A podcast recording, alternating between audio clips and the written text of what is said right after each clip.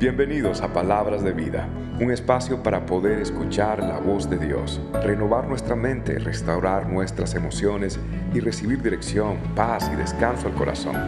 Espero que este mensaje te sea de mucha bendición.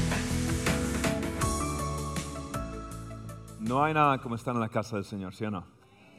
Adorando su nombre, bendiciendo su nombre.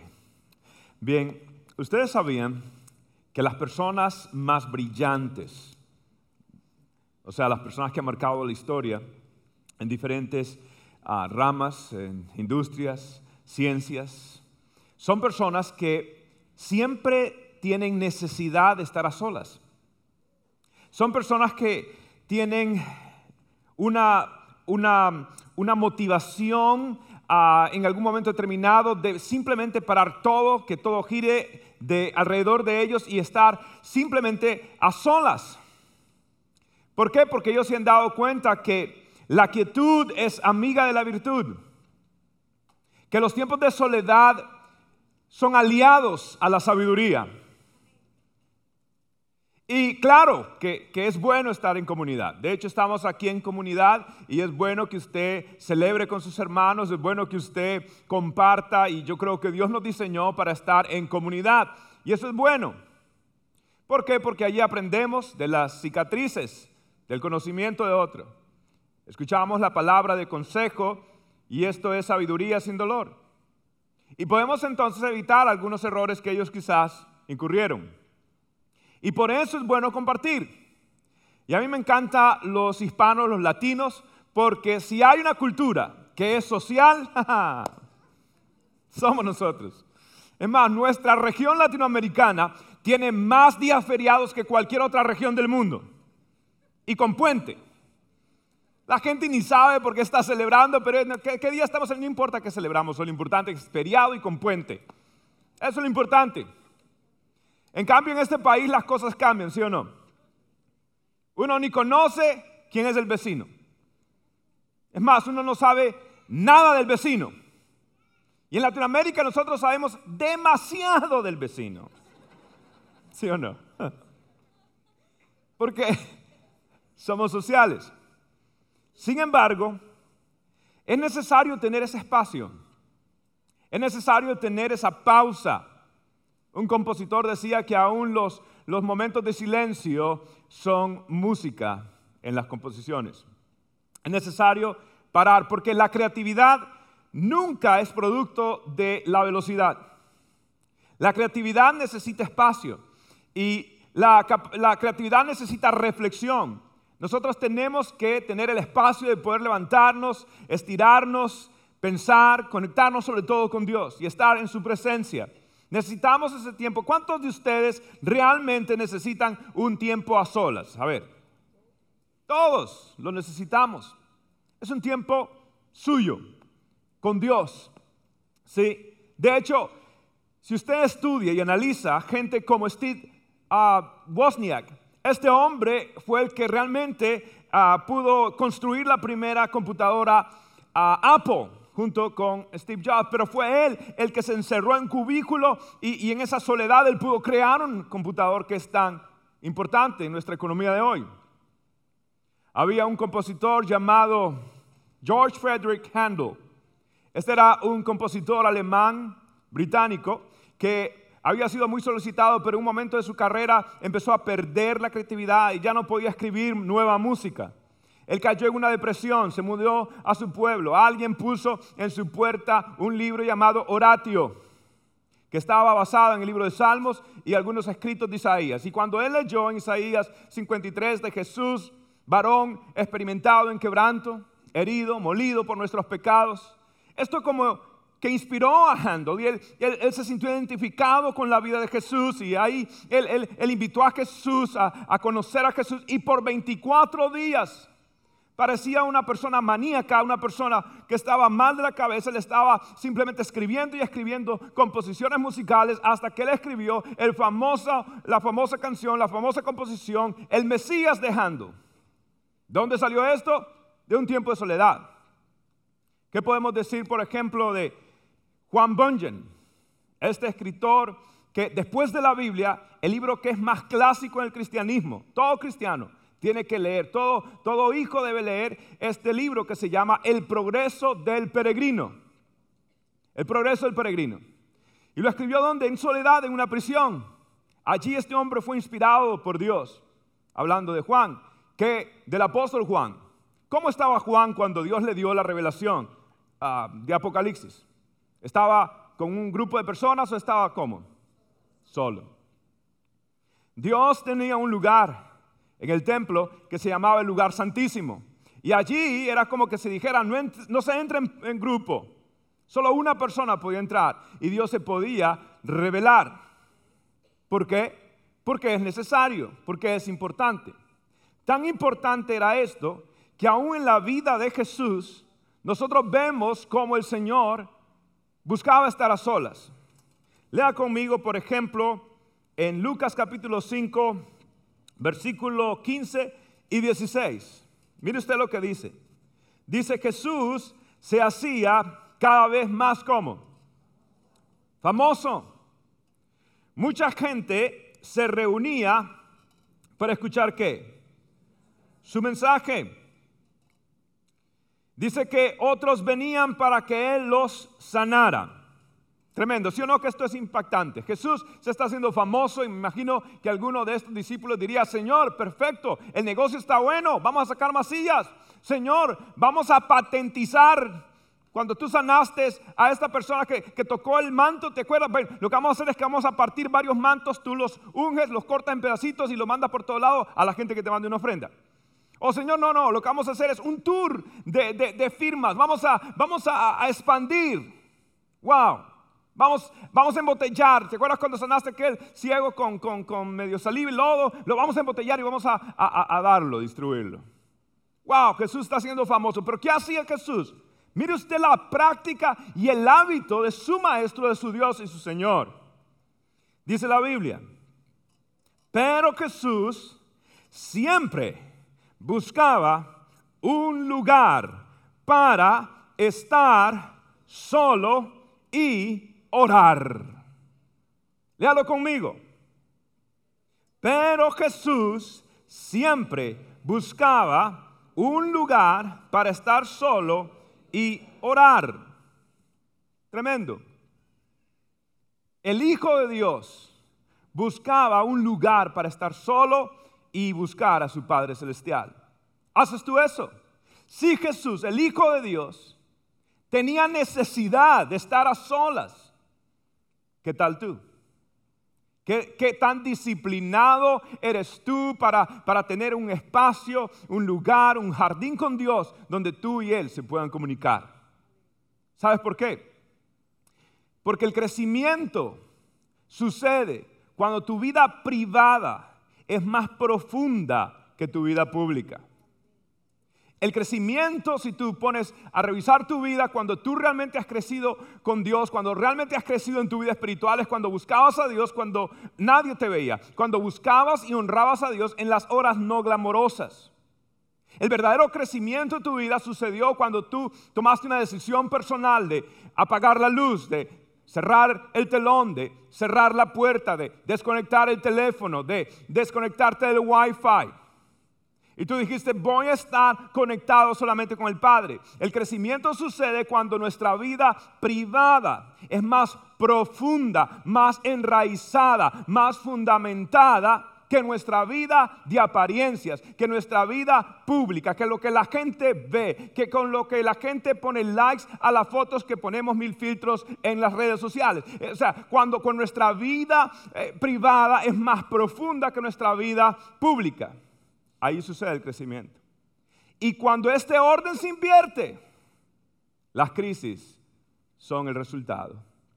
Cuando nuestra vida eh, pública, externa, es más, más, ah, más, más, bueno, solamente más presentada, más pública, más ruidosa que nuestra vida privada. Allí suceden las crisis de nuestra vida. El orden se invierte. Decía un pensador, Ralph Emerson, Waldo Emerson las siguientes palabras. Dios viene a nuestra vida a través de una puerta privada. Dios siempre entra a nuestra vida a través de una puerta privada. Solo Él conoce Y no solamente lo sabía este hombre, lo conocía también el rey David. Él era un cantante, recuerda, David tenía inclinaciones artísticas y David necesitaba esto. Y David aprendió un principio tremendo que lo escribió en el Salmo 37, en el versículo 7.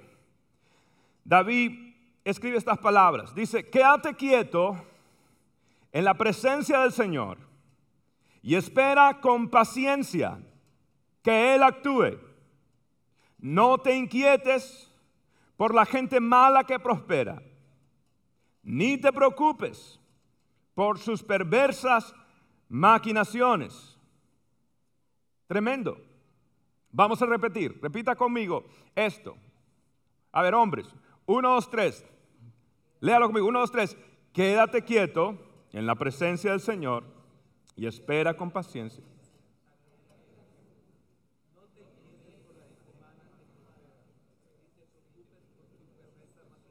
Tremendo.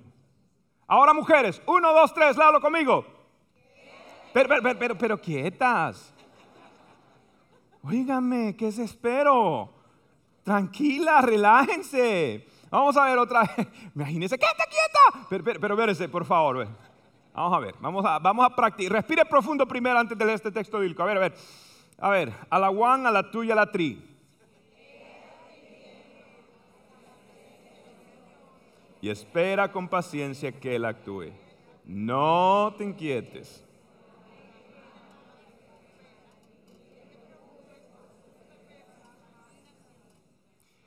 Wow. ¿No encuentran esto terapéutico? Esto, esto es una maravilla. Mire, mire, este texto usted tiene que aprendérselo, ¿ok? Usted imprímalo en su LaserJet printer. Usted póngalo en el refrigerador. Y mujeres, usted diga, cuando venga el esposo, cuando venga su esposo, ustedes van a leer otra vez, quédate quieta en la presencia del Señor. Y si Él no hace nada, usted diga, espera con paciencia a que Él le cambie la cabeza dura a Él. Y dice otra vez, no te inquietes si viene la mamá de ella, de Él. No te preocupes, bueno, que quiere mudarse. esto es algo que yo tengo que estar repitiendo constantemente. Y este es el principio, y este es el principio tremendo, soberano, que para mí esto me impacta en mi vida. Y es este, que en la presencia de Dios los pensamientos se alinean a sus propósitos y los sentimientos se afirman con su paz. Diga conmigo, en su presencia los pensamientos se alinean a sus propósitos y los sentimientos se afirman con su paz. Esto es tremendo. Déjeme decirle algo, usted necesita orar. Déjeme decirle algo, a usted le hace bien orar. ¿Sabe por qué le hace bien orar? Porque cuando usted está orando, su perspectiva cambia, la paz inunda, los ojos se le abren, el corazón descansa, haya reposo de Dios y empieza usted a discernir los propósitos de Dios y empieza usted a sentir de que no solamente Dios le está guiando, que Dios le está hablando, sino que Dios está tratando con su corazón para tener la suficiente fe, la suficiente confianza de saber de que todo va a estar bien porque Dios está con usted, que Dios no lo va a abandonar, que Dios no lo va a dejar, que Dios va a cumplir su promesa, que Dios no deja nada media, que el que comenzó la buena obra en su vida es fiel en completarla y usted tiene la paz, la confianza, que si Él me dice aquí está la embarcación, quiero que camine sobre la mar, Señor, si tú lo dices, voy a hacerlo. Tira la red a la derecha, Señor, si tú lo dices, voy a hacerlo, voy a creer, dile a este monte, monte, muévete y la montaña se va a mover, porque para Dios no hay nada imposible y usted va a caminar con fe porque sus sentimientos están afirmados con la paz de que Dios está con usted. Y sus pensamientos, en vez de estar enredados, ¿qué hago, qué no hago? Dios, que esta persona opina y esta persona sugiere lo siguiente, lo otro. Dios, ¿qué es lo que tú quieres? Sus pensamientos son alineados. Sus sentimientos son afirmados. Uno con su presencia y lo otro con su paz. Y ahora, usted tiene que aprender esto. Y esto es algo que usted tiene que entrenarse. Usted tiene que aprender a estar quieto. ¿Sí o no que alguna vez, más de alguna vez, usted ha dormido y no necesariamente ha ido a la cama y ha estado, no sé, siete, ocho horas y usted se levanta cansado. ¿Cuándo de usted le ha pasado que usted ah, se levanta todavía cansado? Sí. Yo me compré una almohada, ¿ok? Que con memory foam, una curvita así. Y uno la pone, déjeme, yo pensaba, no, no, es, no es la almohada con memory foam. No es el colchón ortopédico que usted se compró. No es que usted duerme con una almohada entre las piernas, otra en los brazos, otra en la nuca, otro y otro para la lengua que descanse también. No, no, no, no es, no es, no es eso. Porque el descanso, si uno que está pasado noche y que usted supuestamente dice que durmió, pero, pero sí o no que, que todo cansado. Es más, todo arrugado. ¿Le ha pasado que uno, cómo está de arrugado? ¿Sí o no? me decía una hermana, no son arrugas, son marcas emotivas, pastor. Ah, bueno, vaya usted a ponerle nombre. ok, diferente. Ok, ¿sí o no? ¿Por qué? Porque el descansar es un estado del corazón es cuando Dios te da la quietud. Ahora, para, para aprender a descansar, yo tengo que aprender a orar, dice Dios. Es como querer navegar la internet sin saber operar un computador, una computadora.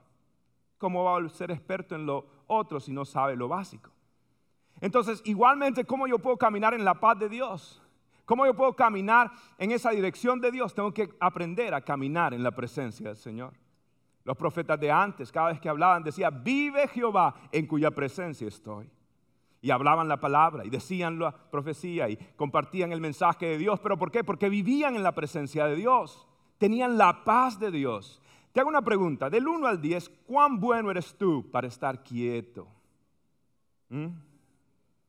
¿Cuán bueno eres tú para estar quieto? Como pastor uno pues va aprendiendo dice, la ética pastoral y, y a veces yo estoy en reuniones o está en consejería y alguien me está contando, mire pastor, que maté a fulanito y tal, y uno, todo ecuánime, no, mire que esto y que lo otro, mire que lo otro, o sea, unas cosas que a veces escucho, ¿cierto? No se preocupen, nadie mató a nadie, no, no va a ser que esté sentado a la parte de esa persona hoy. Tranquilo. Pero uno ha aprendido, sí, a reaccionar con paz, con quietud, pero por lo general, si usted mirara debajo de la mesa, por lo general, yo siempre estoy moviendo el pie, estoy moviendo algo, estoy moviendo. Y es que me cuesta estar quieto. No es tan fácil estar quieto. ¿Sí? Y esto es importante, ¿sabe por qué? Porque David, y quiero volver a leer este salmo, quiero que usted vuelva a leer este salmo 37, 7, porque tiene que enmarcarlo en su corazón. Dice, otra vez, uno, dos, tres, quédate quieto en la presencia del Señor y espera con paciencia a que Él actúe. No te inquietes por la gente mala que prospera, ni te preocupes por sus perversas maquinaciones. David está diciendo, la gente es fuente de preocupación y Dios es fuente de paz. La gente es fuente de estrés, pero la presencia de Dios es fuente de calma, de dirección, de paz. Por eso, ese salmo yo lo quiero hacer una oración. Yo quiero que usted haga esta oración cada vez que lea la Biblia, diga cómo se aplica a mi vida. Y la manera que yo lo aplico a mi vida es a través de oraciones. Entonces yo oro la palabra de Dios. Y este es el resumen de cómo yo oro ese texto bíblico. Y quiero que usted aprenda a orar esta oración. Y es, Señor, ayúdame a no preocuparme por los problemas, sino a descansar en tu presencia y esperar con paciencia que tú actúes a mi favor. Léalo conmigo una vez más. Señor, ayúdame a no preocuparme por los problemas, sino a descansar en tu presencia y esperar con paciencia que tú actúes a mi favor. Una vez más, hombres.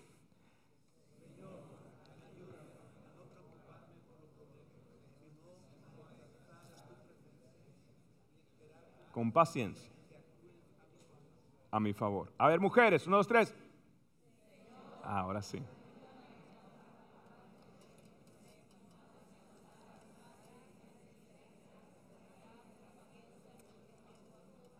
Todos juntos, Señor, ayúdame a no preocuparme por los problemas, sino a descansar en tu presencia y esperar con paciencia que tú actúes a mi favor. Y esto es tremendo. ¿Cuántos lo creen? ¿Cuántos han recibido algo? ¿Han recibido la palabra del Señor? ¿Sí o no que es maravilloso saber esas verdades? Ahora, Una cosa, una cosa es escuchar una prédica, otra cosa es vivir esto. Como Sonia. Sonia sí ha vivido esto. Y Sonia en esta noche nos va a compartir cómo ella, a través de procesos, ella pudo ver la mano de Dios y ella pudo experimentar la paz de Dios en medio de estos problemas. Porque no solamente es enseñarlo, no solamente es ah, decir que lo creemos, confesarlo, sino que es vivirlo. Ahora, Sonia, a ti te tocó vivir esto de una manera muy impresionante, sobre todo porque cuando a uno de padre ah, le puede pasar cualquier tipo de pruebas, pero una prueba con los hijos es algo muy serio, ¿cierto? Cuéntanos cómo tú has experimentado esta paz de Dios y cuál fue el proceso donde tú tuviste que aprender esto.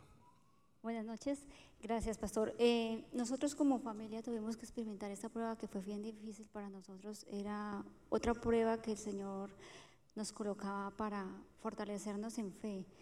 Eh, de la única manera que yo pienso que toda persona puede afirmarse es en, el lugar secreto, buscando la presencia de Dios. Eh, nosotros como familia eh, tuvimos que no preocuparnos en un diagnóstico, no preocuparnos en la parte médica, sino enfocarnos en Dios, enfocarnos en lo que el Señor, nosotros sabíamos que había el Dios Todopoderoso, era el que nos iba a ayudar en este proceso de segunda prueba que nos colocaba por medio de una hija, nuestra hija, Juliana. Entonces el proceso médico era con tu niña Juliana. Juliana, sí, pastor. ¿Y cuál fue la situación médica? Bueno, la situación médica de, Juliana fue, eh, ella fue diagnosticada con una escoliosis. Eh, escoliosis, sí. Eh, bueno, cuando uno habla de una escoliosis, uno cree que un diagnóstico de estos eh, hay un tratamiento cuando uno detecta a tiempo. En nuestro caso no fue así. En nuestro caso esa escoliosis creció de una manera que, eh, nos sorprendimos, porque para mí fue en el desarrollo de Juliana que esto creció. al punto de que eh, su columna se desvió tanto, se torció tanto que creció el desvío de su columna un 53% cuando la vio por primera vez en un médico en Colombia. O sea, wow, una columna que está desviada a 53, 56% grados, eso es increíble. es tremendo, sí, pastor. ¿Qué edad eh, tenía tu niña? Mi niña tenía 12 años, 12 eso fue el año pasado. Eh, ella, eh, por la gracia de Dios, em, nosotros sabíamos que el diagnóstico que nos daba el doctor era una escoliosis que estaba comprometiendo sus pulmones y su corazón.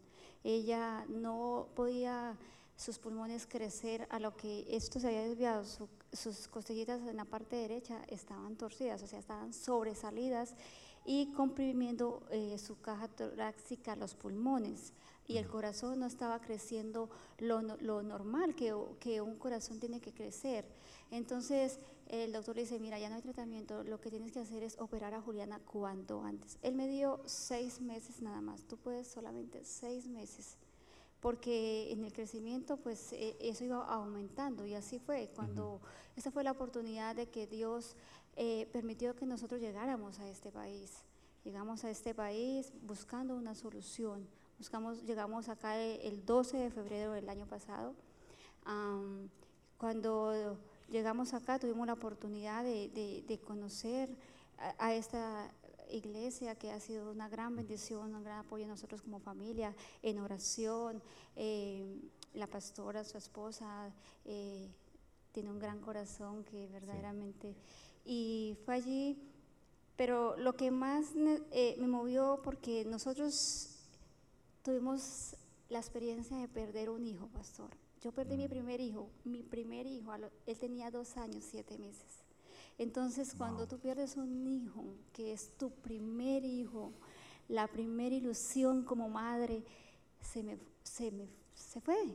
Entonces ya venía esta prueba de Juliana, entonces eh, Satanás nos zarandeó otra vez, por segunda vez nos estaba zarandeando. Pero yo sabía que yo tenía los ojos puestos en Dios, que era en mi intimidad con el Señor, que yo iba a abrir, que yo podía estar segura que el Señor me iba, nos iba a escuchar como familia e iba a buscar una fuente de bendición, un camino donde, donde nosotros íbamos a, a ser fortalecidos. Muchas veces nosotros, eh, mi, mi, cada mañana yo decía, todo lo puedo en Cristo que me fortalece, todo lo puedo en Cristo que me fortalece. Siempre supe que iba a ser Dios, el Rey de la medicina, el Rey poderoso, el Rey infinito, el Rey misericordioso que nos iba a dar esa gran bendición de que Juliana volviera a caminar, porque Juliana era un diagnóstico que el doctor le dijo, si tú no la operas, la niña va a, malformarse más, ella no va a ser una niña eh, con muchas complicaciones. Eh, no iba a poder ser madre porque eso la iba a limitar todo, todo. Su cadera estaba desviándose, sus miembros inferiores estaban creciendo desniveladamente. Ella ya caminaba con desnivel y no caminaba directo, sino ya caminaba un poquito de medio lado. Y entonces eso los trae a Estados Unidos. Sí, señor. Ya acá ¿Y dónde se efectúa la cirugía? Bueno, nosotros la cirugía fue gracias a, en Tampa, en el hospital de China, encontramos a un doctor que se llama el doctor Cronen. Y él dijo que iba a haber cirugía. Que sí, e, ellos volvieron a hacerle todos los chequeos. Yo traje todo de Colombia, todo, toda la historia clínica de Colombia. Y indudablemente la revisó, vio otra vez, hicieron los chequeos, radio X, y Juliana eh, no se podía hacer tratamiento tenía que ser operada.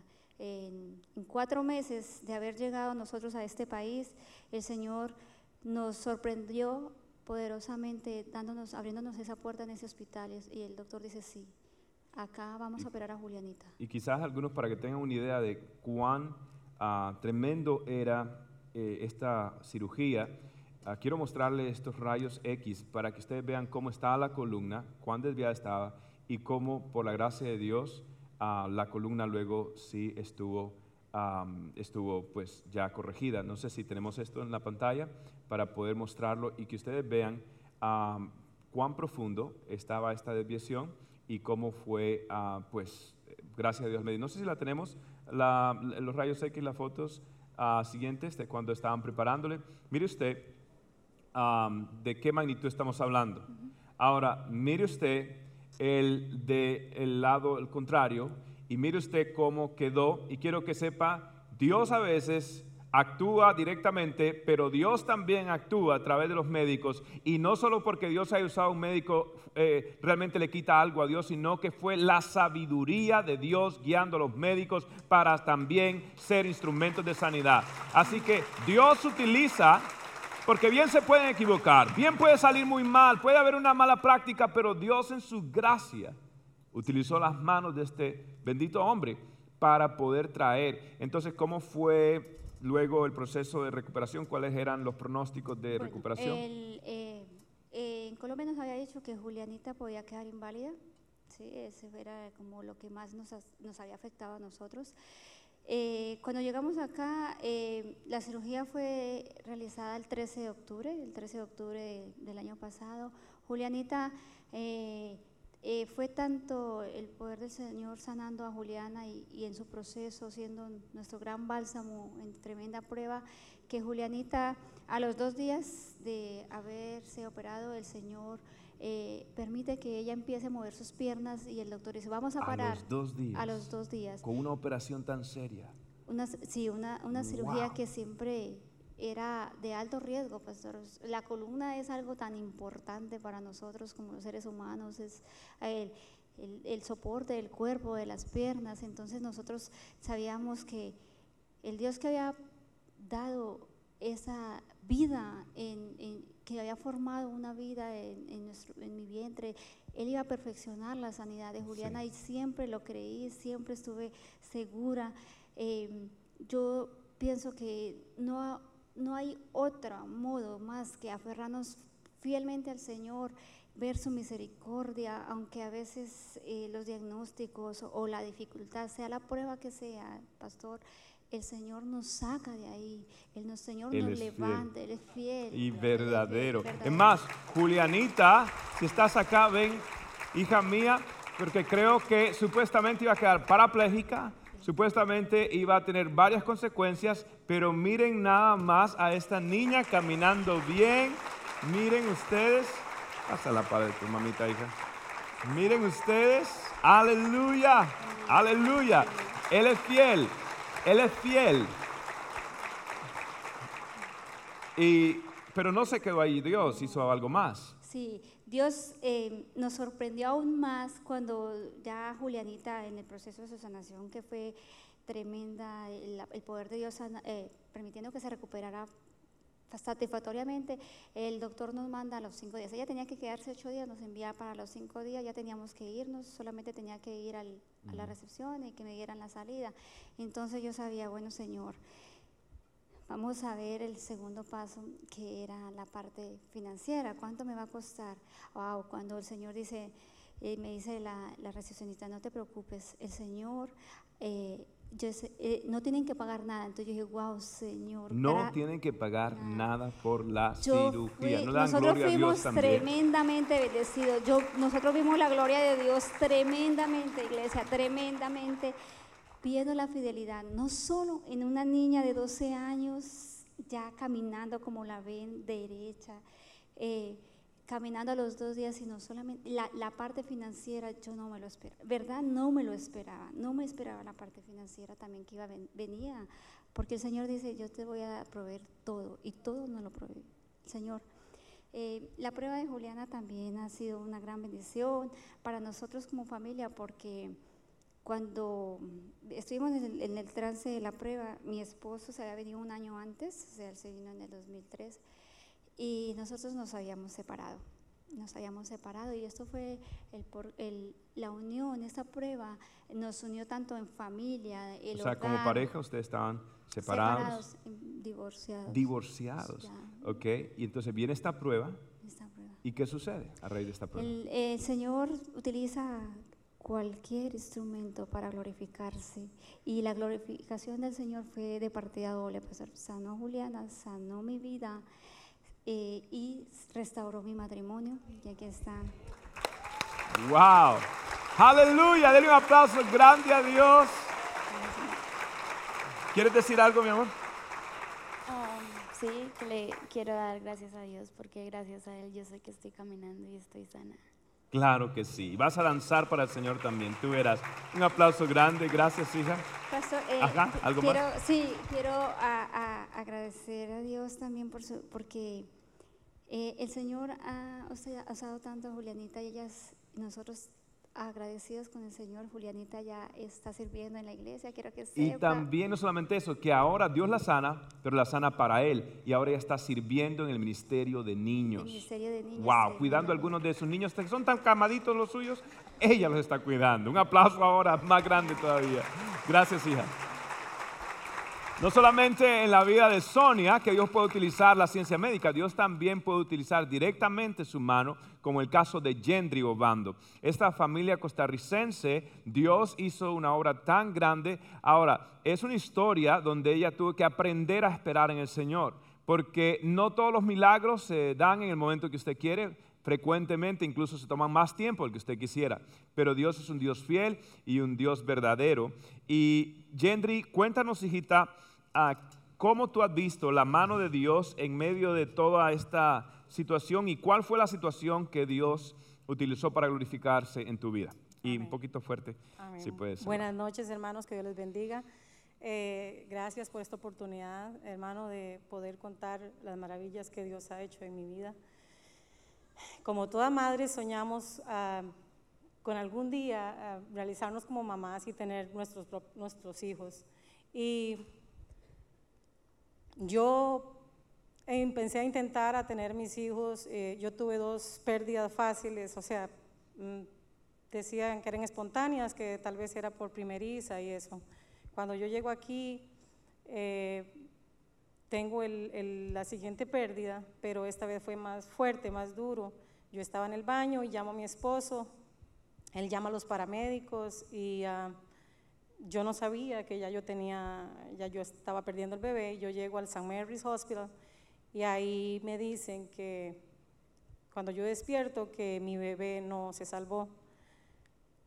Entonces unos hermanas estaban ahí y me dijeron que si quería que oráramos, que oráramos para que Dios me bendijera con un hijo. Y yo les dije que claro que sí, porque a pesar de todo, a pesar de ese ah, momento tan difícil en mi vida, eh, yo quería, yo quería un hijo, quería que Dios me bendijera con un hijo. En ese momento yo le dije, Dios mío, si tú me amas, si tú perdonas mis pecados, regálame un hijo. Eh, yo no era casada, no éramos casados. yo sabía que habían cosas que no estábamos haciendo bien. Eh, mi esposo me dice, nos casamos, nos casamos el primero de junio del 2000. En el 2011 yo quedo embarazada y yo me pongo feliz porque yo dije, es, es Dios quien está contestando mi oración aquel 20 de enero en el hospital. Y pasaron, los pasaron dos meses y yo fui a chequeo porque iba yo a una clínica especial en mujeres de alto riesgo, se llama RIPIC, que es cerca de San Mary's. Eh, y cuando me estaban haciendo el ultrasonido, me dice el doctor, le tengo muy, muy malas noticias. Eh, este bebé no es un bebé, es una mala formación y tenemos que provocar un aborto y tenemos que hacer el grado y todo lo demás. Yo lloré, yo grité y yo dije, Dios mío, no, no puede ser, yo quiero que tú me bendigas con un hijo. Pero no era el momento, no era lo que Dios tenía preparado para mí en ese momento. Fue muy duro, fue muy difícil. Yo dejé mi bebé ahí. Eh, por, la, por la cirugía que a mí me hicieron, bueno, el problema mío era que yo tenía cervix incompetente. En el 2011, ah, perdón, en el 2001, ahí mismo, después de, esa, de la cuarta pérdida, eh, yo voy al, doctor dos meses y medio después y él me dice, yo no, yo no pienso que usted está aquí porque está embarazada. Yo le dije, sí, doctor, yo creo que yo estoy embarazada.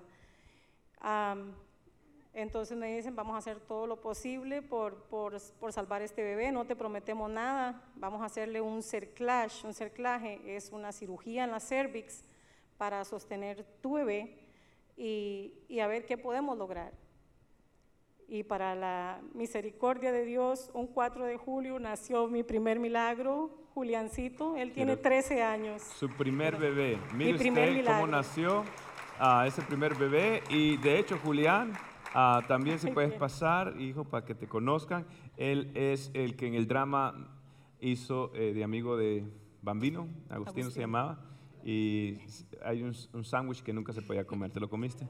No, ok. Ah, miren qué especial es Dios. Lo que, por eso el enemigo no quería que naciera este niño tan especial, porque Dios lo está usando y cientos de personas le entregaron su vida a Cristo a través de lo que Él hizo en la Navidad pasada, para que vean, no hay nada ni nadie que pueda impedir los planes de Dios cuando Dios tiene un plan especial sobre niños como Él. Pero no paró allí. No, yo era madre para un hijo por mi, por mi, uh, por mi, por mi uh, expediente tan pesado. Solo yo era para, una, para un bebé, pero para Dios nada es imposible. Dos años después uh, viene Felipe en camino, es la bendición más grande, es mi milagro más hermoso. Eh, fue segundo bebé. Segundo bebé, un segundo milagro. Y Dios en, eh, en este, en este segundo hijo, seis embarazo, embarazo número seis, cambia mi vida, cambia mi forma de ser, de pensar, de amar a las personas. Eh, yo no sabía cómo él venía ni nada. Me hacían muchos ultrasonidos y todo, pero todo aparentaba, estaba bien, mi hijo estaba bien. Pero cuando estoy ahí, no me lo, no me lo acercan, no me lo traen, eh, yo le pregunto a mi esposo qué es lo que pasa con mi hijo y el doctor me dice, señora, eh, tu hijo está bien, todo está bien, pero, pero él tiene un, problemita en, en su mano derecha. Y yo dije, Dios mío.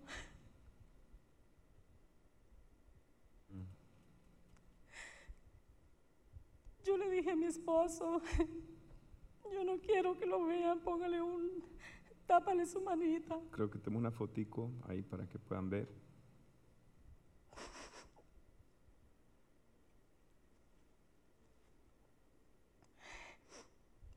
Diez años después, Dios en su infinita misericordia me demuestra su amor y, y, su, su, amor, su bondad. Y Felipe se ganó un premio en la escuela. Él sale? en las noticias. Hasta sale en la noticia, mire usted y ya no podía yo tapar que demuestra su manita, porque era Dios mostrándome que aunque a él le faltan tres deditos para Dios, eso no es absolutamente nada. Y miren lo especial que es Felipe, otro de nuestros actores para la próxima obra, pues no sabía. Tomen nota. Amén. Y esto no es todo porque Dios dice, no, a esta madre le vamos a regalar la princesa. Es que los latinos somos bien sociales, ¿entiendes? Entonces, uh, veamos qué. Y tres años después ya no habían posibilidades porque era un hijo, pero este es el embarazo número siete. Y Dios, sin embargo tenemos pruebas difíciles. El quinto embarazo me dicen que ella viene con, en los análisis de sangre con síndrome de Down o espina bífida. Yo dije, Señor, ten misericordia de mí. Yo creo en ti, yo sé en quién he creído, yo sé en quién he confiado. Tú me has cuidado siempre, siempre me cuidó para tener a Julián, para tener a Felipe y ahora para tener a, mi princesa. La pusimos Camila porque significa la que está presente en Dios. Y mi niña cuando nació también por cesárea a las 37 semanas, 35 semanas, 35 también, ninguno nació a las 40 semanas, pero Dios así lo quiso por, porque era un milagro, era por parte de Él. Cuando Camila nace, yo le digo a Julio, revísela bien, mírela bien, mírale su carita, sus manitas, quiero que esté bien, porque yo escuchaba, yo la escuchaba llorar, pero no la veía. Y Dios es grande, Dios es poderoso, Dios nunca me ha abandonado, nunca me ha dejado sola. Y tengo estos tres milagros aquí. Tres y son para el Señor. Ahora, pero Julio es el padre, pero, pero bueno, que pase el culpable, digo que pase el, el, el, instrumento de Dios. En el 2011 Julio se entrega al Señor, él, acepta a Cristo. O sea que a través de todo esto también Julio se entrega al Señor. Julito, ¿qué tal? Mire esa foto de esa hermosa familia, que vean, que vean esa foto hermosa de la familia, qué bonita, una familia tan hermosa. Ah, ¿Y qué ha hecho Dios en cada? ¿Quieres decir algo más? Yo me siento muy bendecida, muy privilegiada, porque sé que tal vez no hacía las cosas bien, pero Dios, Dios perdonó mis errores y yo, y yo le dije, si tú me amas, dame un hijo, pero la misericordia, el amor de Él me desbordó. Fueron tres y cuando yo veo la carita de ellos puedo ver el amor de Dios reflejado en ellos, que, que me dice que me ama todos los días. Qué fiel es Dios. Rapidito para ir cerrando, si quiere usted primero y luego ah, Pastor, que el amor de Dios es grande eh, a pesar de que uno anda en desobediencia, pecados aquí, pecados allá, eh, Dios es grande y hoy disfruto, gracias a Él, esta bella familia que me ha dado. Qué lindo. Ahora, ¿quieres decir algo, mi amor? ¿Quieres decir algo, Camila, princesa de Dios? Le doy gracias a Dios por mi vida y mi preciosa familia. Y mi preciosa familia. Qué lindo. Felipe, ganador de premios a nivel nacional de dibujo gracias a Dios por dejarme hacer tantas cosas y una familia tan bella. When I'm weakness, God makes me strong. He makes you strong. In your weakness, en mi debilidad, Él me hace fuerte. Escucho eso. En mi debilidad, en my weakness, He makes me strong. Él me hace fuerte. Vamos a cantar esa canción al final. He makes me strong. Él me hace fuerte. Músicos. Ah, le quiero dar gracias a Dios por todo lo que nos ha dado y por darnos una, una familia tan bella y por todo lo que nos. Bella, preciosa, hermosa. Por favor, un aplauso a esta preciosa familia. Dios es fiel. Puesto de pie en esta noche. Wow. Dios es un Dios fiel y verdadero. Él hace lo imposible. Él dice, ¿me crees? ¿Te atreves a creerme? Aquí hay dos Yo puedo predicar todo lo que pueda predicar pero un testimonio no se puede negar. Usted puede batir mis mensajes, mi prédica, mi enseñanza. Pero ¿cómo puede debatirle a Yandri con sus tres bendiciones? ¿Cómo puede debatirle a Sonia con sus bendiciones en la vida de Julia? es, es allí la evidencia. Y todo comienza como hizo el esposo de ella, conocer a Jesús. Todo comienza con una relación personal con Dios. Llega un punto en la vida donde uno se da cuenta que uno nació para algo más.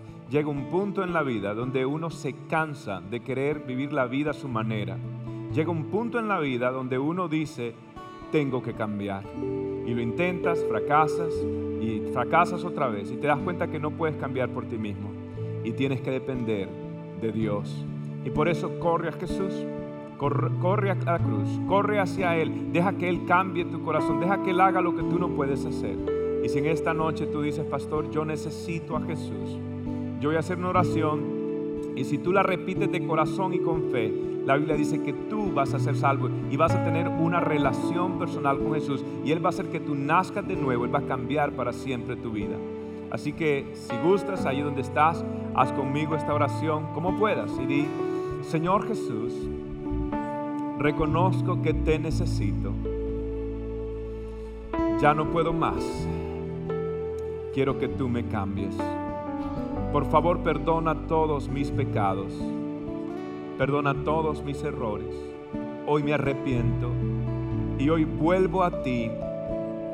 Gracias por morir por mí en la cruz Gracias por resucitar al tercer día. Y desde hoy en adelante quiero vivir para ti. Quiero declararte el dueño de mi vida, el Señor de mi vida. Hazme nacer de nuevo a través de tu Espíritu Santo y por tu sangre. Pon el sello de que te pertenezco, el sello de tu Espíritu en mí. Es más, escribe mi nombre en el libro de tu familia en el libro de la vida. Soy tuyo, Jesús. Gracias por amarme, por perdonarme, por darme una segunda oportunidad. Gracias porque mi vida nunca será igual. En el nombre del Padre, del Hijo y del Espíritu Santo. Amén y amén. Gracias por tu sintonía el día de hoy. Espero que puedas atesorar la palabra de Cristo en tu corazón para que puedas acercarte cada día más a Dios. Si este mensaje te es de bendición, compártelo con amigos y seres queridos. Bendiciones.